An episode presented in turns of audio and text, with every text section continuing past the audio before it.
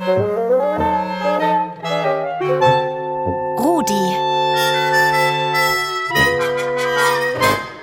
Der rasende Radiohund. Hallo Rudi, herzlich willkommen hier bei uns am Wilhelminenberg. Ich bin Biologin. Heute, werte Kinder, Damen, Herren und Welpen, bin ich bei Claudia Bieber von der Veterinärmedizinischen Universität Wien zu Besuch. Sie arbeitet am Forschungsinstitut für Wildtiere und interessiert sich für Tiere, die das ganze Jahr in der Natur leben. Aber jetzt ist nicht so viel Futter da. Und wenn du siehst, die Bäume haben keine Blätter mehr. Das heißt, für Tiere, die jetzt zum Beispiel normalerweise im Sommer in den Bäumen leben, da ist jetzt äh, überhaupt kein Schutz mehr, ja. Die kann jeder sehen. Jeder Beutegreifer sieht den Siebenschläfer zum Beispiel am Ast sitzen. So müssen die Tiere sich irgendwie ähm, überlegen, wie sie über den Winter kommen. Und da hat sich die Strategie entwickelt, dass diese Tiere Winterschlaf halten. Claudia, du bist Expertin für den Siebenschläfer.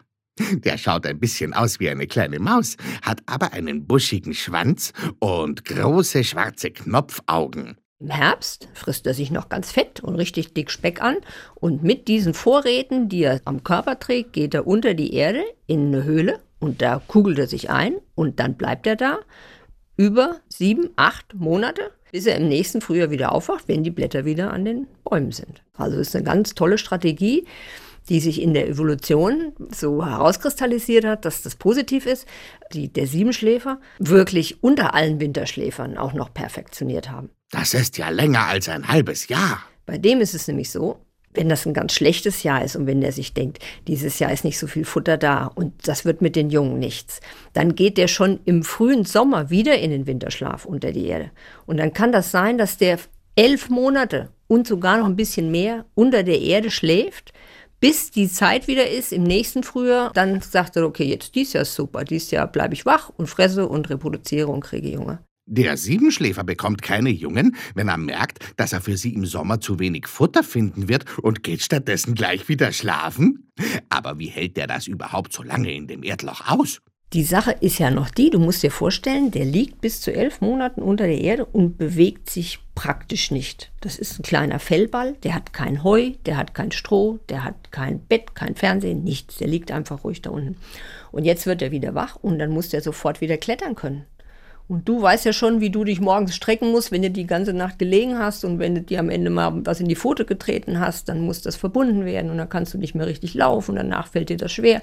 Und die müssen elf Monate liegen und danach klettern die die Bäume hoch und müssen wieder Räubern entwischen. Für den Menschen ist es unheimlich spannend zu wissen, wie schaffen die Tiere das, dass der Muskel da bleibt, dass alles funktioniert weiterhin. Weiß man das denn nicht? Nein, das sind wirklich Forschungsfragen, die im Moment von Winterschlafforschern an verschiedenen Tierarten, die Winterschlaf halten, untersucht werden. Wenn du den Siebenschläfer im Schlaf beobachten willst, musst du ja zuerst seine Höhle finden. Wir wissen aber tatsächlich gar nicht so viel darüber, wo die überschlafen, weil die das so geschickt machen und so heimlich, dass du die Löcher, wo die in die Erde gehst, nicht sehen kannst. Selbst du als Hund kannst das nicht erschnüffeln, weil der Siebenschläfer, wenn er in diesem Winterschlaf ist, nicht mehr riecht. Der isst nicht mehr, der pinkelt nicht mehr, der verdaut nicht mehr und der ist kühl, der ist so kalt wie die Umgebungstemperatur. Und selbst der beste Nasenhund, so wie du, kann den nicht mehr riechen in diesem Zustand. Deswegen ist das noch ein zweiter großer Vorteil vom Winterschlaf, dass ich nicht nur Energiereserven spare, das heißt, ich komme mit wenig Essen und Trinken aus, sondern ich kann mich auch von meinen Feinden verstecken. Die können mich nicht mehr finden. Ich kann in der Zeit ganz toll überleben. Echt? Nicht einmal wir Hunde können die Schlafhöhle des Siebenschläfers erschnüffeln. Hm. Dabei ist unsere Schnauze oft im Einsatz, wenn es gilt, etwas zu finden. Ich muss gestehen, dass wir das natürlich mit so einem super guten Hund, wie du das einer bist, noch nicht ausprobiert haben. Wir müssten den Hund dann speziell trainieren, ja, und müssten ihm sagen, so riecht ein Siebenschläfer und jetzt such den.